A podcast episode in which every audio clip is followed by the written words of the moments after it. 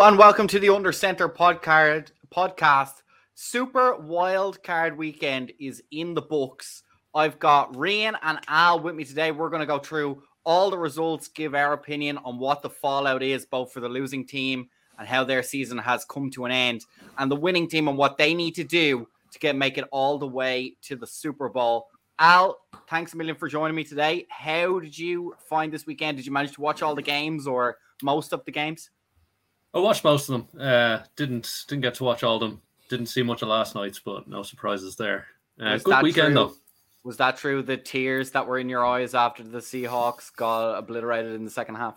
Honestly, that game went way better than I thought it would have. First of all, and um, no, I'm not upset at all. I mean, the fact that we made it to the playoffs is kind of amazing, and then we have a fifth round or the fifth overall pick. Thank you, Broncos. Um, yeah, I think successful season, nothing to be upset about. Yeah, absolutely. Unless, Brian, oh, sorry. Unless the 49ers win the Super Bowl, then then I'll be upset. Which we'll get into this. Uh, that might be more likely than not. But anyway, Ryan, we were truly independent observers here. We had no skin in the game, or next to no skin in the game. I kind of hoped the Cowboys would lose. But other than that, uh, not much skin in the game. How did you find the weekend? How much of it did you get to watch? I watched every game at least on you know replay. I didn't get to stay up for the late games, but I watched them back. And holy crap, what a what a week of games! They were just uh, a lot of wild statistics uh, and some pretty good games as well.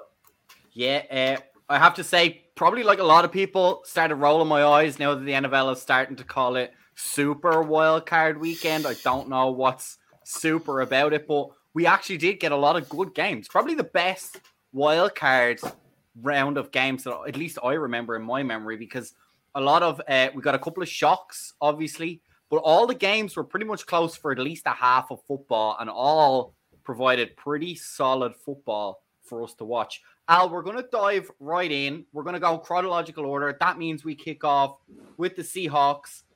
They played on Saturday evening or, or nighttime over here in Ireland. They did fall to Mr. Irrelevant, Brock Purdy, Big Cock Brock, as Fox Sports likes to call him. I don't know how the director decided to air that sign multiple times without realizing what was on it. Or maybe he did. It was after the watershed. I don't know. Anyway, you kind of teased us as we did our introductions. I, I personally, before you get rolling, I'm going to give you my opinion. I think the first half went about as well as it could have. I was seriously impressed with Brock Purdy. I think he really is a guy.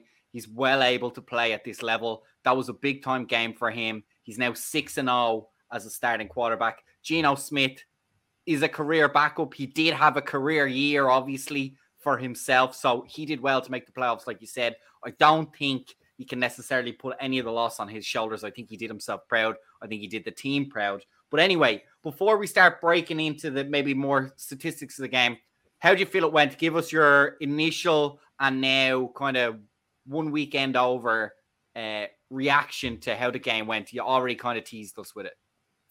Yeah, I mean, you can't really be upset as a Seahawks fan. You, you had to have known going into this game. I mean, the 49ers are stacked, like top to bottom. The the secondary is maybe the only weak point, but they've still been playing well and they've improved over the year. Um, and that front seven is just relentless. There's no way you can survive against them. So the fact that we held in for, I mean, the guts of three quarters really until that fumble kind of turned the game on its head. Um, I thought, yeah, went as well as you could, and we were never going to win that game. what What do you think the keys were? What do you think the 49ers were able to do? Was it like you said, just that fumble just really broke the spirit, or did they kind of wear and tear down the Seahawks a little bit and then kind of explode then in the final quarter? I think it was a bit of both, really. I mean, you could tell the Seahawks were just they played their hearts out in this game, and you could tell they really wanted it, but the the talent isn't there. They were exhausted by then, and then that that fumble was just a backbreaker, and you could mm. tell they looked so deflated after it, and you know gave the 49ers momentum. And another thing was uh, Jonathan Abrams being dirty again, yeah. pissed the 49ers off, and then like twisting uh was it Deebo's uh uh, injured ankle. Was, yeah. Um, yeah, and then that just pissed them off and gave them more fuel. So, um, yeah, the game went well. Uh, there's lots to look forward to. There was certain things like Tariq Woolen, as good as he's been, he played like a fifth round rookie. You know, he's been playing the position for three years. He's going to have games like this. Hmm. So it is what it is. Ryan, what did you think of the game? Give us your initial reactions before we start breaking it down. Well, I think there's a lot of positives here for the Seahawks to take out of this game, regardless of the scoreline, right? So the fact that they even made it to the playoffs with the roster that they have, and particularly with those deficiencies on run defense, we saw the 49ers run for 181 yards on them, and that has been kind of indicative of what's been happening all season to the the Seahawks. So their you know their offense performed actually pretty well in this game. The Seahawks did. So I'd be pretty confident moving into next season. Pick up a few guys in the draft and maybe some free agents uh, to solidify that defense, and they're in with a real shot next season. Um, but yeah, man, that 49ers offense is stacked and their defense is just unstoppable. So mm. they're going to be really, really strong moving all the way through until the Super Bowl.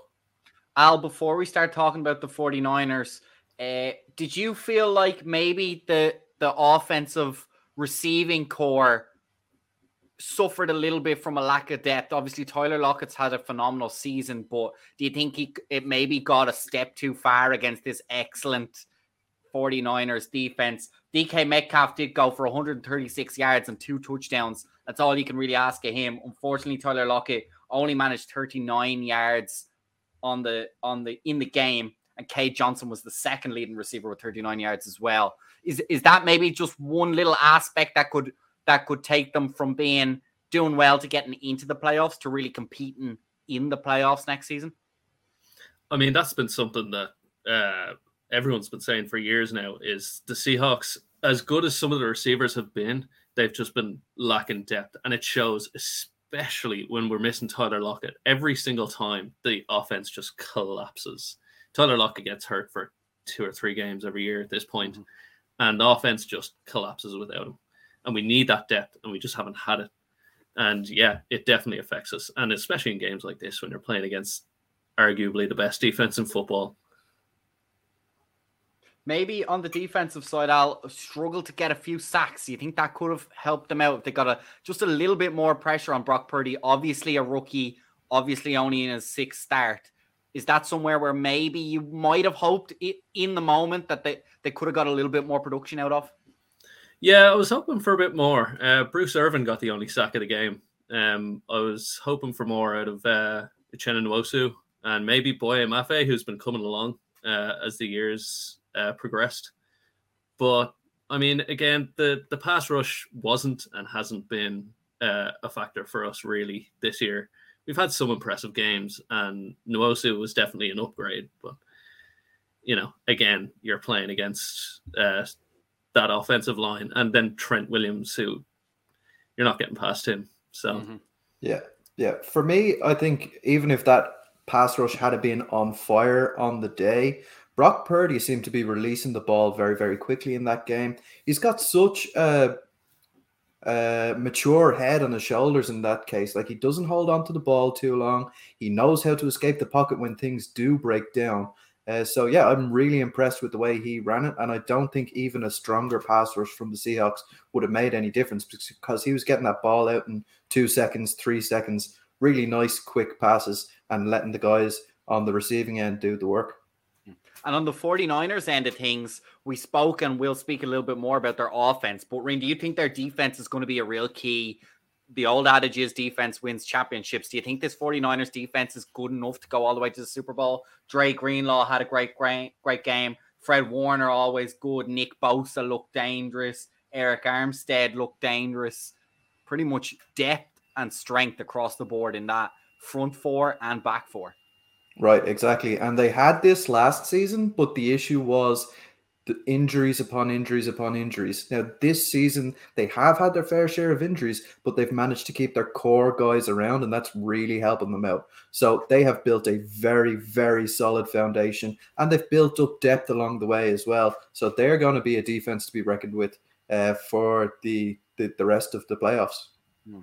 Al, the 49ers offense have, of course, Christian McCaffrey, a dynamic player on the ground and catching the ball out of the backfield. They didn't actually have a rushing, uh, sorry, they did have a rushing touchdown, but it was Brock Purdy himself who got it. He got all the rest of them through the air. How impressive is that to come in as a rookie quarterback and not have to rely on what is a very effective and dangerous ground game and being able to win the game from the pocket? He had a 324 yards, three touchdowns, no interceptions. A fantastic game from him. Yeah, I mean it's it's easy to just credit all the playmakers, you know, Deebo, Aiyuk, um, Christian McCaffrey, and then um, the tight end's name for some Kittle. reason I can't remember. Kittle, yeah. I mean, he's going to do well in that offense regardless, but you know, you can't just say it was because of them. He he did play really really well. He uh, he escaped a lot of sacks. He's you know he's quick. He gets the ball out as uh, Ray was saying. Um, yeah, I think he looks good, and I'm I'm really impressed from Mister Irrelevant. Mm-hmm. Rian, uh, Al mentioned there George Kittle. Do you think he's still a sleeping giant in this playoffs? Like they kept him a little bit under wraps, and I think that was maybe because of the effectiveness that Purdy was able to hit those further deeper receivers during the game. Is he going to be leaned on a little bit more, or maybe they're trying to keep him well rested? He's obviously essential in the blocking scheme for those running backs. We saw some great sealing blocks from him. Do you expect to see more of him, or is this the kind of role that he's had in the 49ers offense now? Well, I mean, I think we saw the kind of last four weeks of the season, the regular season, he had a massive impact on offense in catching the football. But this is a guy who can do everything, right? So even if he's not putting up stats on the box score, he's still going to be out there making plays for that offense. I think on that uh, Deebo Samuel touchdown, he had one of the best just crack blocks I've ever seen in my life to spring him. Uh, and yeah, he's just been great in that respect. And I think he's got that kind of mentality that he doesn't need to be the guy filling the stat sheet. He just wants to be on the winning side. And uh, yeah, I think that's a, a great uh, asset to have as a tight end. Right before we leave it, I'm going to get you to give me a call. Al, do you think the 49ers are true Super Bowl contenders after that first wildcard game? Yeah, as much as it pains me to say it, I think they are. Um, you know, I think they'll be given some games. Uh, next week they might have a tough time, but I don't know. I don't. I don't see anyone. You know, who'll definitely stop them. Uh, Rain, what about you? Yeah, I mean, if it came down to it, if it came down to a championship game between themselves and the Eagles, I think I'd be backing the 49ers to go through to the Super Bowl. Right, we'll move on. The next game on the slate was the Chargers against the Jaguars, and what a game it was. Started off really poorly for the Jaguars. Trevor Lawrence, three interceptions, I believe, all in the first quarter, or certainly the first half. Four interceptions in the first quarter, in the first half. That's not a way to win football games, except apparently now it is. How much of this do you put on the Chargers head coach Brandon Staley? Their offensive coordinator Lombardi has already been fired earlier today. We're recording this on Tuesday evening. Rain, is that a bit of a scapegoat move? Is that going to be enough to save Brandon Staley's job, or should he have fallen on his sword and fired himself alongside Lombardi? I don't think it should be enough. I think, you know, eh, for Staley, he's been in that job long enough and he doesn't have a single win under his belt. He's built stacked roster after sorry, single playoff win under his belt. He's built stacked roster after stacked roster, and somehow they always fall short. And I think some of that needs to be put on the head coach's shoulders. At this point, if I was the owner or general manager, I would be calling for Staley's head because it's just not good enough at this juncture of his career. Um, and yeah, time to take a chance on someone new. Al, I want to talk to you about a man that you know quite well. How sickened were you to see Gerald Everett put up over 100 yards in the playoffs? I don't know how he was received in the Seahawks fandom and how they felt when he did leave. He's obviously been gone a couple of seasons now, playing with the Rams last season. What did you make of that? Is he is that a, a player that you that you missed that you didn't expect to have this kind of run in him, or are you kind of wishing for that for him back? Um, I'm not surprised by it. Uh, he he definitely had that playmaking ability in him. Um, that was clear by a lot of the plays he made in Seattle. But Um, he did he did have a fumbling problem, so he was definitely uh, it, uh, received uh, definitely mixed between uh, the fan base. But uh, yeah, no, it's always good to see uh, players. I, I never hate a player for having a good game. Hmm. So um, yeah, I mean, props to him. He definitely had a good game, and shame that it was wasted. Hmm. Rian, obviously, we see a lot. I think teams in the NFL get up to a big win, and it either goes one way or the other. They run away with it completely, or they take their foot off the gas if they get ahead too early, and we see them play too conservatively and let the other team get back into it. And once they get a foothold, that's the end, and they can't react fast enough to turn back on the gas. Justin Herbert didn't play badly 253 yards, a touchdown, and no interceptions. Wasn't the most accurate day from 25 of 43. Were you hoping maybe there's a lot of hype about this guy? He's still very young. I think everyone agrees he's going to be a very good quarterback and he's going to have some longevity in the NFL. But were you a little bit disappointed that he himself couldn't do a little bit more from the quarterback position to get them through to the to finish this game with a win?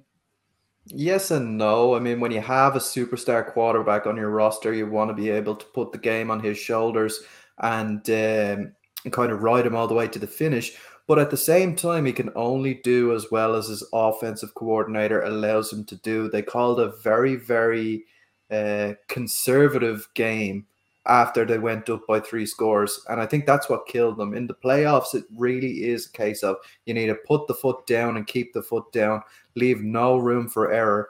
Um, and I think they just kind of slipped up in that case. Uh, but like you said, Herbert is going to have a long and illustrious career, and I hope he does get a few playoff wins under his belt. I don't want this to become a monkey on his back because he is a very, very talented young man.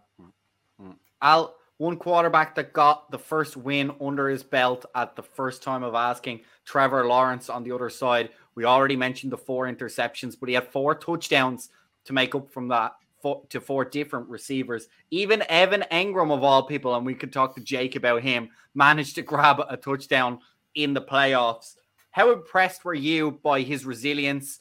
There was obviously these kind of far fetched uh, knocks on him during the draft process when he kind of suggested that, yeah, I love playing football, but it's not my whole life. I have other goals that I want to achieve. And people kind of knocked him and said he wasn't really bought in to this football life. I think he's proved now, if he had any doubters, that this guy's willing to stick around and he's got a tough fighting competitive spirit that'll make sure he drives and tries to win every single football game he's involved in.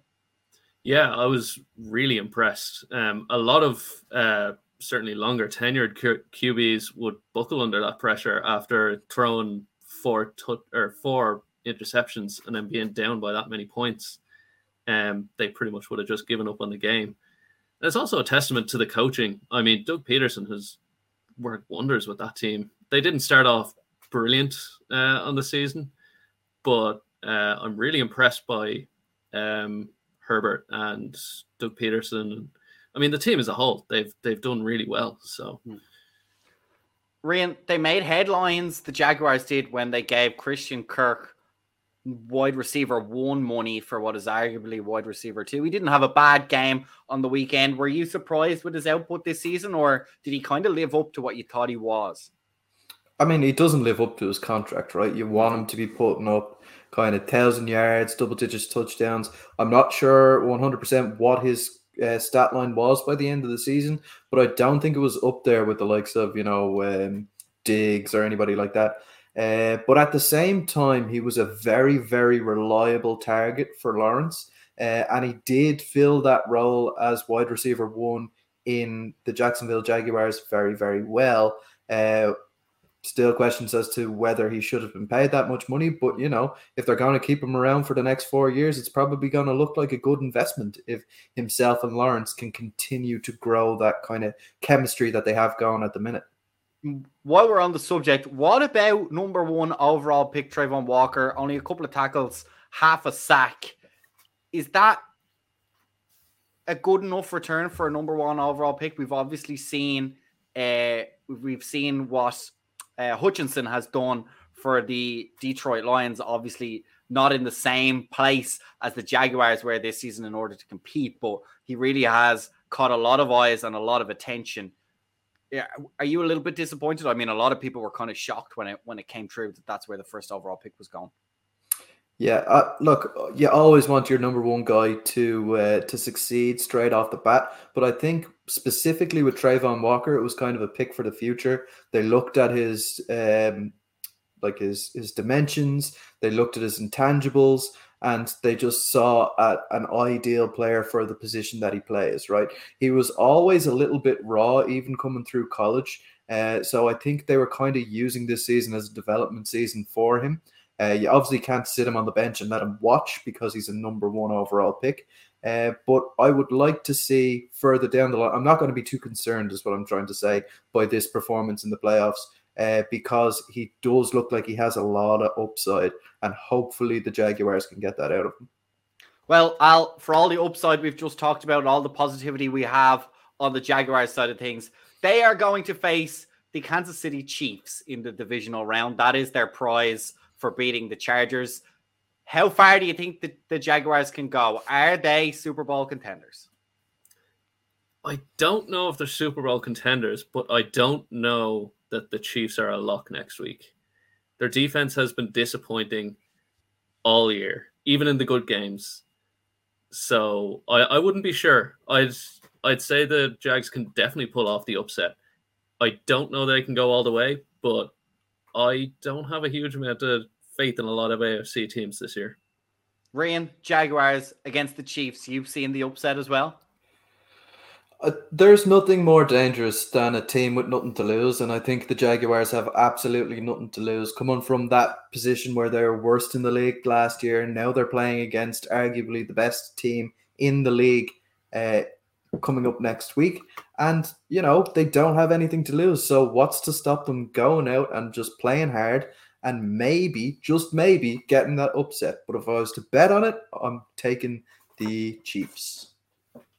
Great. Next up was the Buffalo Bills and Josh Allen playing against the uh, rookie Skylar Thompson in the, the Miami Dolphins. And what a game that was, guys. I don't think anyone saw Skylar Thompson being able to hang in there the way that he did. Only a field goal victory, a one score victory for the Buffalo Bills. I'm not sure they ever looked completely threatened in that they were going to lose the game, but I was certainly surprised how close and how tight the uh, Miami Dolphins managed to keep it as they went through the game. Ryan, what were your initial impressions of the game? And maybe start off with how you felt Skylar Thompson played. I think Skylar Thompson pr- played pretty well. You know, he's another seventh round guy uh, playing in his first um, career uh, playoff game. And I think, you know, he, he didn't do too badly. Like he had that interception that was really, really bad where they were, I think it was third and 19 inside their own five. But I, I place most of the blame on the offensive coordinator there for throwing or for running those um those go routes into shell coverage. That to me just doesn't make sense. Throw the ball underneath, get yourself some yards. I know, Al, you hate screens on third and long, but um, that's what I would have done in that situation. Just to get yourself a bit of room uh, and let the punter punt the ball away. Because at that stage, I think they were up by a point. Um, yeah, I, I, didn't really much like the way that the producers kept cutting to Teddy Bridgewater to kind of go, oh, if Teddy Bridgewater was in, maybe he'd be doing a little bit better. He obviously wouldn't. Um, but yeah, I think he did well, and I think the Bills got lucky that Tua wasn't playing in this game because he could have really changed it. Al, something interesting I want you to comment on is the Miami Dolphins defense. They managed to rack up seven sacks on this Buffalo Bills offense. Is that something to make you very nervous about the Buffalo Bills going forward in these playoffs? Oh yeah, yeah. I mean the the Dolphins pass rush has been good all year, like above average, but they haven't been that good. If they're getting seven sacks on the Bills, I mean, who are Super Bowl favorites for a lot of people, that should be worrying. I mean, they almost beat themselves. It wasn't that the Dolphins almost beat the Bills. It's they just made so many mistakes on both sides of the ball. Mm-hmm. Um, I think that that would worry me a lot. Mm-hmm. And Rian, another cause con- for concern maybe of the Buffalo Bills is the Miami Dolphins unfortunately couldn't get any kind of run game going. That's not going to be the case for teams deeper into the playoffs. A lot of these teams have very good run games that the Bills are going to come up against. Would that make you nervous if you're the Buffalo Bills that maybe they didn't get a true test and what they were tested against gave them a lot of problems? Yeah, absolutely. Um, you know, their their their defense has been pretty good all season, but since they lost Von Miller, um, it has not been as good. They haven't really got to the, the quarterback as often, and they somehow have lost something in their in their run defense as well. So yeah, like you said, on that AFC side of the, the ball, there are some teams who can really run it, right? So like say the uh, Cincinnati Bengals, they have Joe Mixon, they have Samaje Perine there. Uh, they're guys who can run the football hard. And I think that's going to be a concern for the Bills moving forward. Mm-hmm. And as well, the running game for the Buffalo Bills themselves wasn't fantastic. They did manage to get over 100 yards by committee, some of that by Josh Allen, but Josh Allen obviously also threw two interceptions, which is very unlike him. Given that, how even though he threw for over 300 yards and they had two huge days out of Stefon Diggs and uh, Gabe Davis, Al. Do you think there's enough there to really warrant uh, sweats if you're a Buffalo Bill fan, or is this kind of us trying to drum up some hype, drum up some controversy against what is, let's be honest, one of the stronger teams in the NFL at the moment?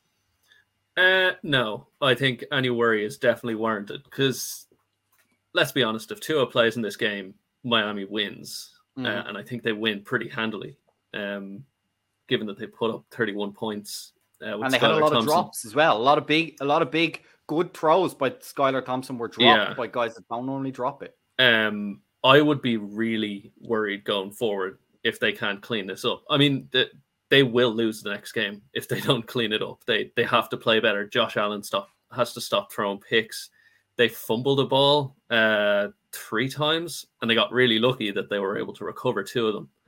Um, yeah, definitely. If I was in, you know, if I was part of the team or if I'm a fan, I am worried about the next game. Okay, well, while we're on it, Al, you're worried about the next game. The, the next game in the divisional round is against the Bengals, as Reen said, a very good team with a very good run game. Are the Buffalo Bills Super Bowl contenders in your eyes? Yes or no? Uh, hard to say because I'm not I'm not really convinced about uh, a lot of the teams. I'm gonna say no. Okay. No, not not not with the last game. Reen, do you follow along those lines, or do you think maybe a little blip in the road and these guys are going to roll all over the Bengals next week?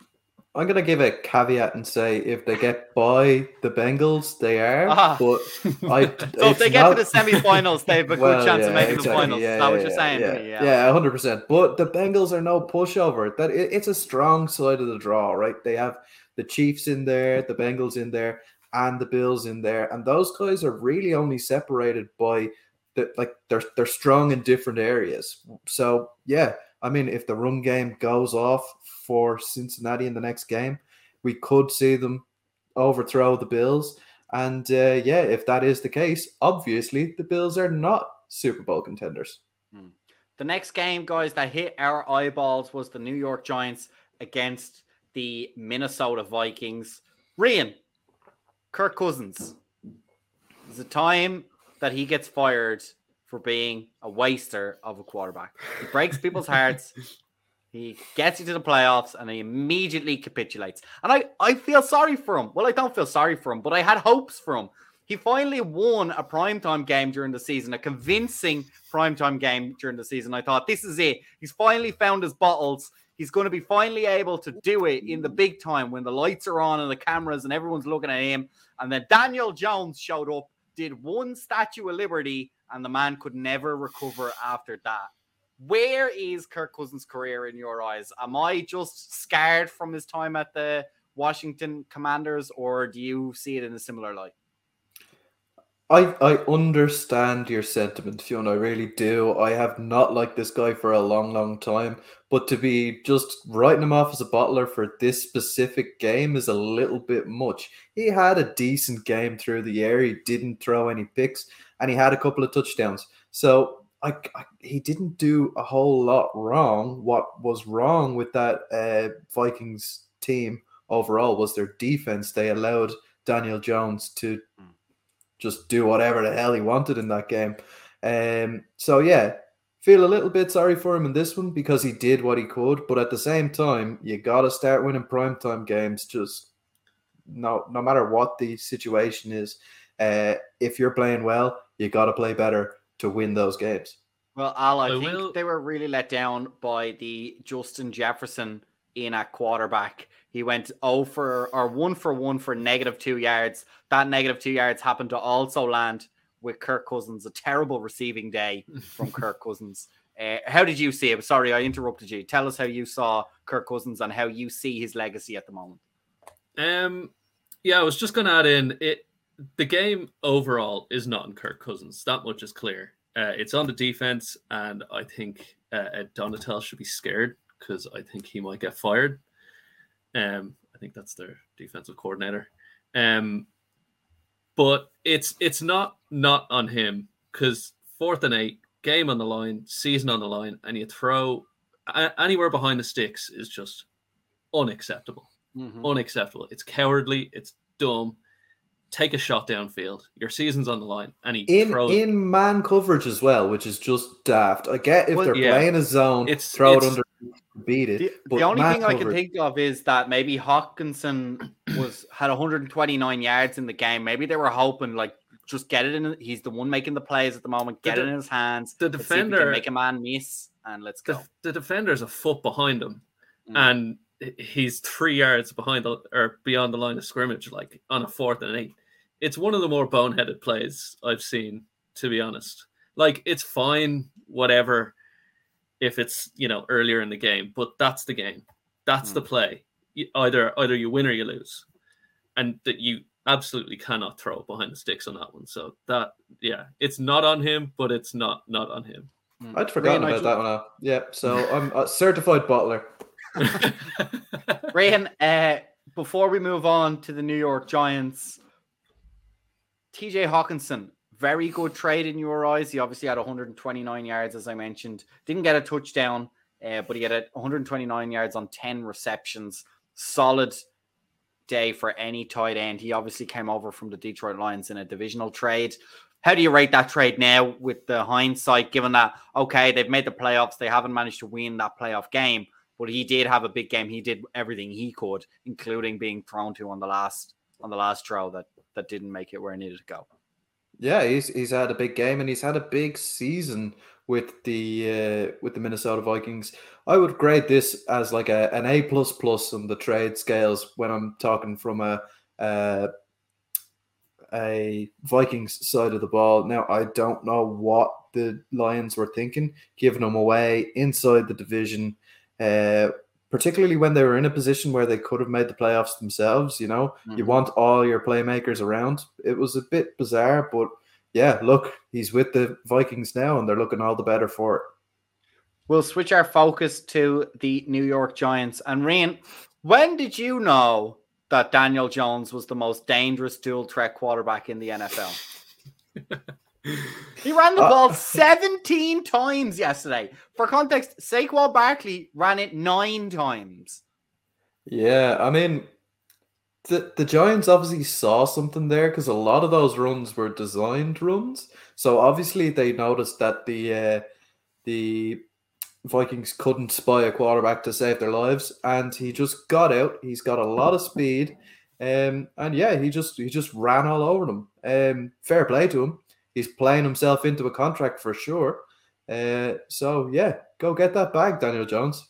Would this be, Rain, a Dak Prescott 2.0 where another team in the NFC East absolutely bankrupts themselves on a ginormous quarterback contract, only for the quarterback never to deliver on a single cent that they've been paid? Uh, I hope they don't do that because Daniel Jones is not that guy. He's not he a, that guy. He's not an 150 million dollar quarterback. Like, give I- him 50 million or 75 million.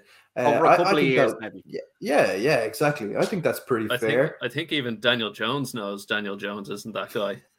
Maybe maybe pay him as a running back, Al. I think it'll work. It seems to be. Uh, how good? I mean, let's not say even how good is Saquon Barkley. I mean, everyone's talked that to death since he got into the league. But Al, what a pity he plays for the New York Giants and not a good team like the San Francisco 49ers. How many yards could that man have and touchdowns if he played under a good offensive line? About a billion. Um, no, I I think like there'd be a realistic shot of about as as there could be of him running for, you know, two thousand yards and you know fifteen touchdowns, uh, in San Francisco. He Offensive is MVP? so good. Not with the line. uh, Not, Not with with, the, not not with the with- Giants. the Giants. No. If, if we put him on a good team, do you reckon he has a chance to get Oh, an yeah, offensive un- un- MVP? Unquestionably. Unquestionably. How impressed were you? Let's get away from slagging Daniel Jones. Let's give him a couple of compliments. How impressed were you with his performance? He was very accurate. He was on time with a lot of his balls. I saw a lot of clips. They come out fast. They come out on target. They come out on a line, and his receivers are in a position to catch them. Is this the best he's played so far this season? And can he keep this going, going through these playoffs? Well, he's actually had a couple of games like this throughout the season. He's had some very, very nice games. He seems like quite a cerebral guy, right? He seems to understand the game of football very, very well. And he's doing all of this with a receiver corps that has just been put together from bits and pieces of different practice squads. I, I- I think it's a very, very impressive performance that he's put in throughout the season, never mind in the playoffs. So yeah, I, I'm I'm very, very impressed. Al, New York Giants, their prize for beating the Minnesota Vikings is a game against divisional foe Philadelphia Eagles. We saw in the Dolphins Bills game that sometimes a slightly outmatched opponent can really cause a lot of headaches when they're a divisional rival and they've played each other a lot over the course of multiple seasons and obviously twice within the last season. Is there any chance in your eyes that the New York Giants can go and knock off what at one stage were the best team in the NFL, the Philadelphia Eagles? Um, I don't think there's a big chance, but I wouldn't rule them out. Um, as uh, as Ray was saying earlier, um, or uh, maybe you, um, you know, they they don't have anything to lose. You know, they came in same as a lot of teams, just no expectations for the year, and then they've made it to the playoffs and they've won a game now. You know, I don't think any of them are expecting to make it to the Super Bowl, but I think they're going to give it everything they have. And finally, Al, contenders or not, in your eyes? No, I don't think so. They're really impressive, but no. Ryan, wrap us up here. Where do you see the New York Giants season going against the Philadelphia Eagles coming up in the divisional round? Are they contenders? Are they not? How do you see? Obviously, you don't need to break down the game. We might, we'll be hopefully doing that later on in the week. Uh, but how, where do you see the rest of this season going for the New York Giants? Yeah, I don't know whether Jalen Hurts is back for the next game. I think he probably is. Um, so if he is, I don't see it going much further than the next game. And if he's not, I don't see it going much further than the next game. It's going to be a Philadelphia Eagles win. Okay, we'll leave that there and we'll take on our next game. Second to last game saw the Cincinnati Bengals take on the Baltimore Ravens. The Bengals won 24 17 on a last minute grab, or sorry, fumble return for 98 yards by Hubbard. Spectacular play, spectacular win. Very good game again, Al, from a quarterback that we weren't expecting to have a good game. Um, yeah, I mean the the Ravens, you know, they they had a few issues, but they look good. Tyler Huntley was actually really impressive in this game. I didn't have any ex- expectations. I thought it was just going to be a Bengals win. I haven't been impressed by the Ravens at all this year, and they they put up a fight, and Tyler Huntley looked good, apart from a couple of mistakes. But yeah, I was impressed by Huntley today or yesterday. Ryan, the uh, Baltimore Ravens kind of limped into these playoffs as we spoke about on our review show on week 18. How do you feel they played? Did they put up enough of a fight? Obviously, they had a great chance. There was a Hail Mary right at the end that just came off the fingertips in the back of the end zone. Do you think they gave themselves credit? I saw a lot of stuff on social media, a lot of guys insisting if they had Lamar Jackson, this game was won. Do you see that? Is it as clear cut as it is for the Dolphins and Tua for you? Or is there a little bit more mud in the water in terms of whether Lamar Jackson would have been enough to win this game for the Baltimore Ravens? Um, to be honest, uh, like obviously Lamar Jackson gives you that extra little bit. He's much more dangerous off running plays. Not that Tyler Huntley is that bad himself. Um, he's just kind of like a diet Lamar Jackson. Um, but that being said, you know, is he really going to have that much of an effect? I think that the Cincinnati Bengals probably didn't play up to the to the best of their abilities in this one. Um, and I think maybe they probably had enough talent in them to win this game, regardless of whether um, Lamar Jackson was playing. I think they just find a way to win. Yeah, Al, I think for me, something that stands out on the Baltimore Ravens side of things before we move on to the Bengals and speak about them is I think it's been so long since they've had their full wide receiver corps available to them. Obviously, as well, Mark Andrews got knocked up, uh, banged up for a couple of weeks. He was out, and it took him a while to get back on his feet. He did have a good game in this one, five receptions for 73 yards. But overall, I think it's fair to say the Ravens have not been at full strength for a while. And while every NFL team has to overcome injuries and sometimes crucial injuries, I think in the playoffs you need a lot of luck and you need a lot of roster health. They just didn't have that, I feel.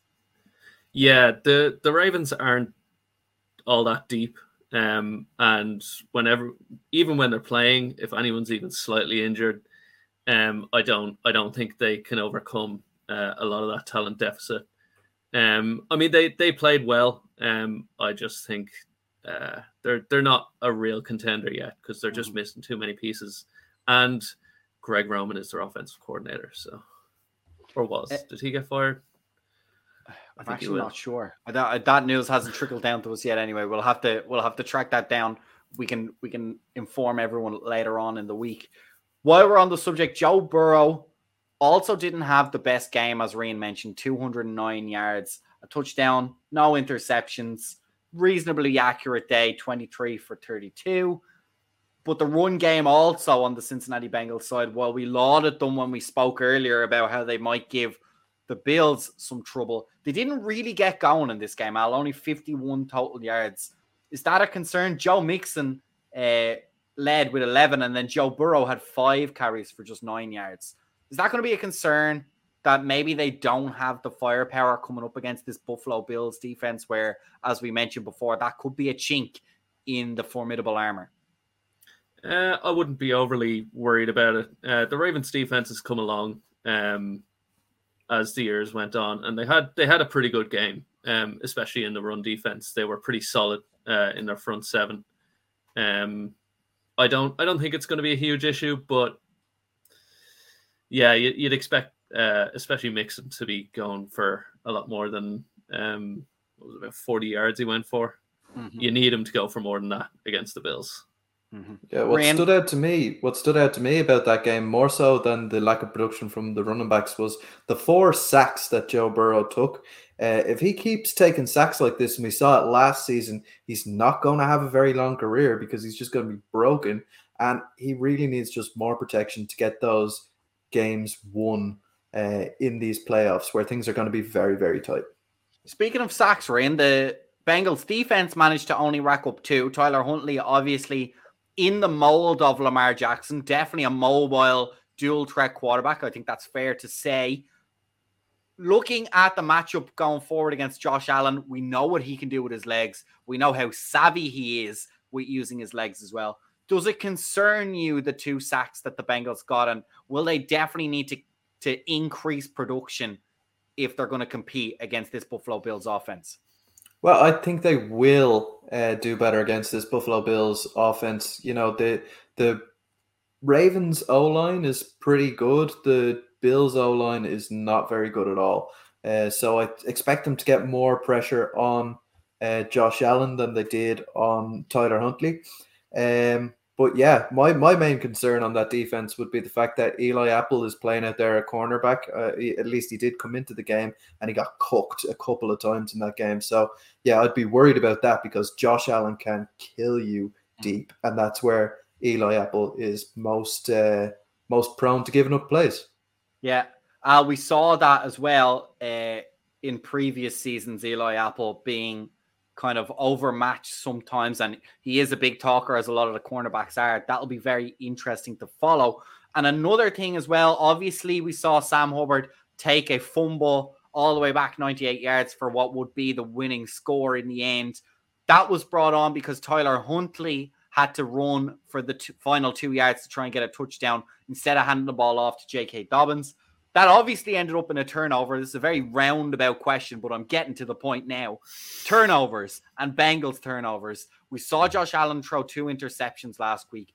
Can the Bengals, in your opinion, force a few more turnovers and put pressure on this high-powered Bills offense? I think they can. Uh, they're they're capable of it, and I think that is the key to the game. They they have to generate those turnovers. If they let the if they let Josh Allen and the Bills, um, you know, go unchecked and throw for their you know 50, 60 yard touchdowns, I think that's game over. You know, as much as I said the Bills should be scared, it there, there is a way they can pretty easily beat the Bengals. Um, as Ree was saying, Eli Apple is just he's not it, and mm-hmm. he can be exploited all day in that game. Rian, as we wrap up this game, the Bengals clunky in the first playoff game. They now come into the divisional round against the Buffalo Bills. Are the Bengals Super Bowl contenders in your eyes? Um, I'm gonna say yes. They got the they got the bump in the road out of the way nice and early. That that touchdown, by the way, the Sam Hubbard touchdown shouldn't have even stood. There was quite a clear block in the back on Mark Andrews in that in that return, but it was never called. Um, so yeah, bump out of the way. Now they can go ahead and just play ball, and I think they will play ball versus uh, the Bills. Whether they come out of that game is a different question, but they are contenders. Al, What's your opinion? Contenders or not? I think they are. Um, but the Eli Apple is the big question here. Can can they help him? Because he he's he's not it, you know. So they they'll have to help him not give up those those big plays.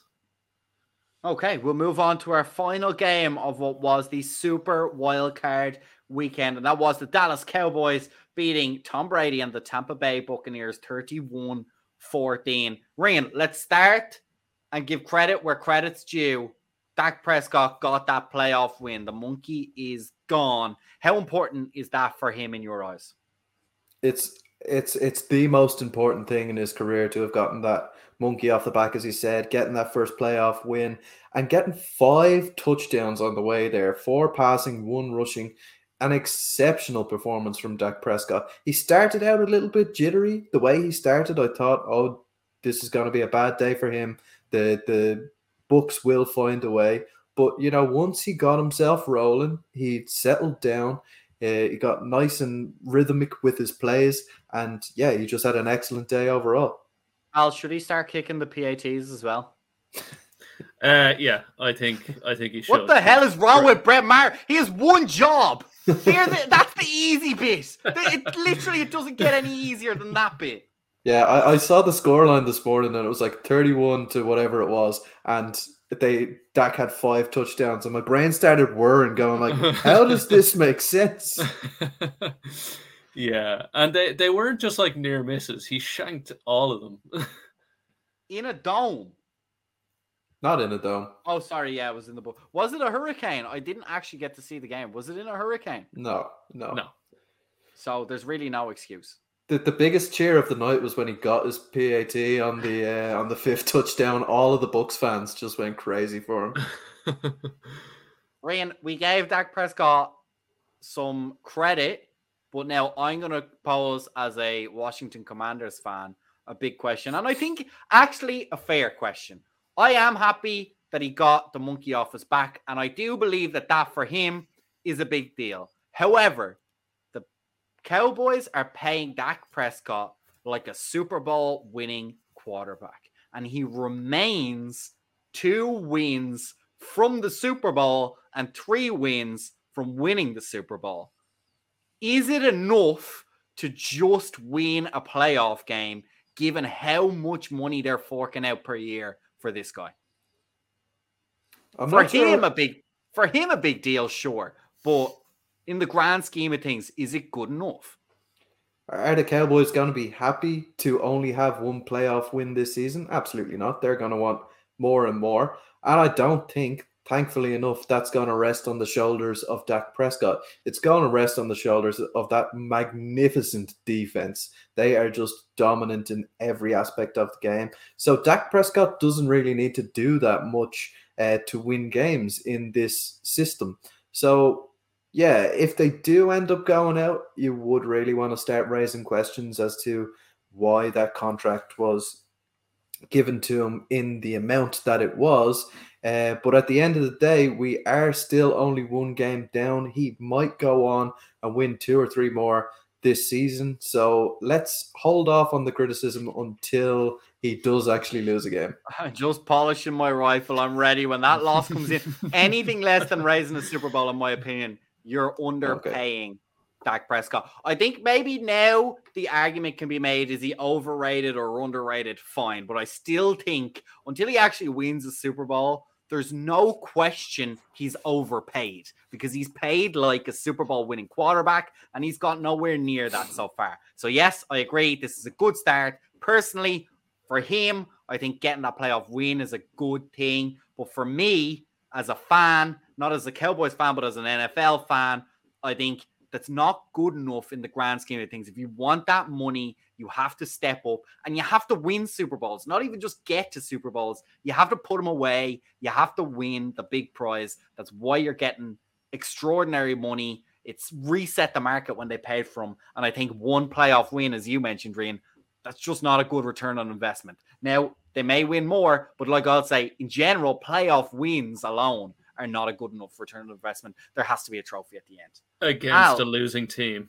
Against the losing team, let's not forget, and an aging Tom Brady. Before we move on to the aging Tom Brady, uh, Ryan mentioned how good this Dallas defense is. They've been good all year. Micah Parsons is a story at a sack, two tackles for a loss in this game in what is a relatively quiet game for him. They only had two sacks and one interception in general, but I don't think anyone uh, would be too concerned about that. I think that's good enough, and they certainly put the Tampa Bay Buccaneers away convincingly. Is this a juggernaut of a defense? Is this going back to the old school defense wins championships in your eyes, Al? I don't think we're quite there. I think that might be a bit of a stretch. They are very good. Uh, absolutely no doubt about that. But I don't see them as a juggernaut. Like, you know, they're they're not, you know, the likes of the 2000 Ravens or the 2012 Seahawks or anything like that. Not even close. Um, and there won't be for a long time.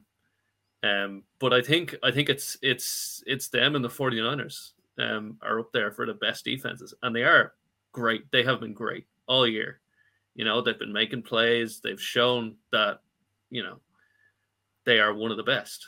And I think they can definitely, you know, if if they can keep up this level of play, I think they can definitely make it all the way. Mm-hmm. Ryan, where did it all go wrong for the Tampa Bay Buccaneers in your eyes? Um, yeah, that's the million dollar question, isn't it? I think um, Byron Leftwich is asking the same question. Um, they just have not been able to run the ball at all this season. Uh, I I don't know the stats off the top of my head, but I think they they ran the ball like nine times in the game, and that's just not a a um, a formula for success. Mm. Uh, you would think with the likes of Leonard Fournette there in the team that they would at least be able to consistently run the ball for two, three, four yards, but it just hasn't been the case. And it was the same again. And when you start trying to put the entire game on the shoulders of a 45 year old quarterback, you are going to run into issues. An astounding 66 pass attempts for Tom Brady by the end. They were obviously chasing the game. Uh, but yeah, ran 12 rushes in total for 52 yards on the Tampa Bay Buccaneers. Playoff Lenny is no more. He's played his way off the pitch, I'm afraid, and he's going to be watching the rest of the playoffs at home. Al, Where do you see Tom Brady next season? He obviously gave a quite, in my opinion, quite a predictable, vague answer. He's an old guy. He's on year to year contracts. He's not committing to anything now at this point. We saw last season he was gone and then he came back. So anything is on the table. I've already seen rumors that the Las Vegas Raiders would like to sign him next season. Where do you think in these early days, and we'll we'll have a lot of chance to go through this in the off season, but way too early, where do you see Tom Brady starting week one next season? I don't see him anywhere, to be honest. I mean, you know, in in previous years, you know, it's Tom Brady. He's great and he's still playing great, but the shine has very much worn off, and he is not. He hasn't been good this year. Like he's made some good throws, all right, and you know he's had a couple of good games, but you know the the Bucs don't have a bad roster. You know the receiving corps is really good, um, and he just doesn't. He's just not good enough. So mm. I don't see him anywhere. Um, but then again, you know, Matt Ryan had a job, so Tom Brady exactly. will probably have a job somewhere. Ryan, have you any any landing spots in your mind for you? Is it the couch as well? Uh, no, I think probably the Raiders will go all in to try and get him.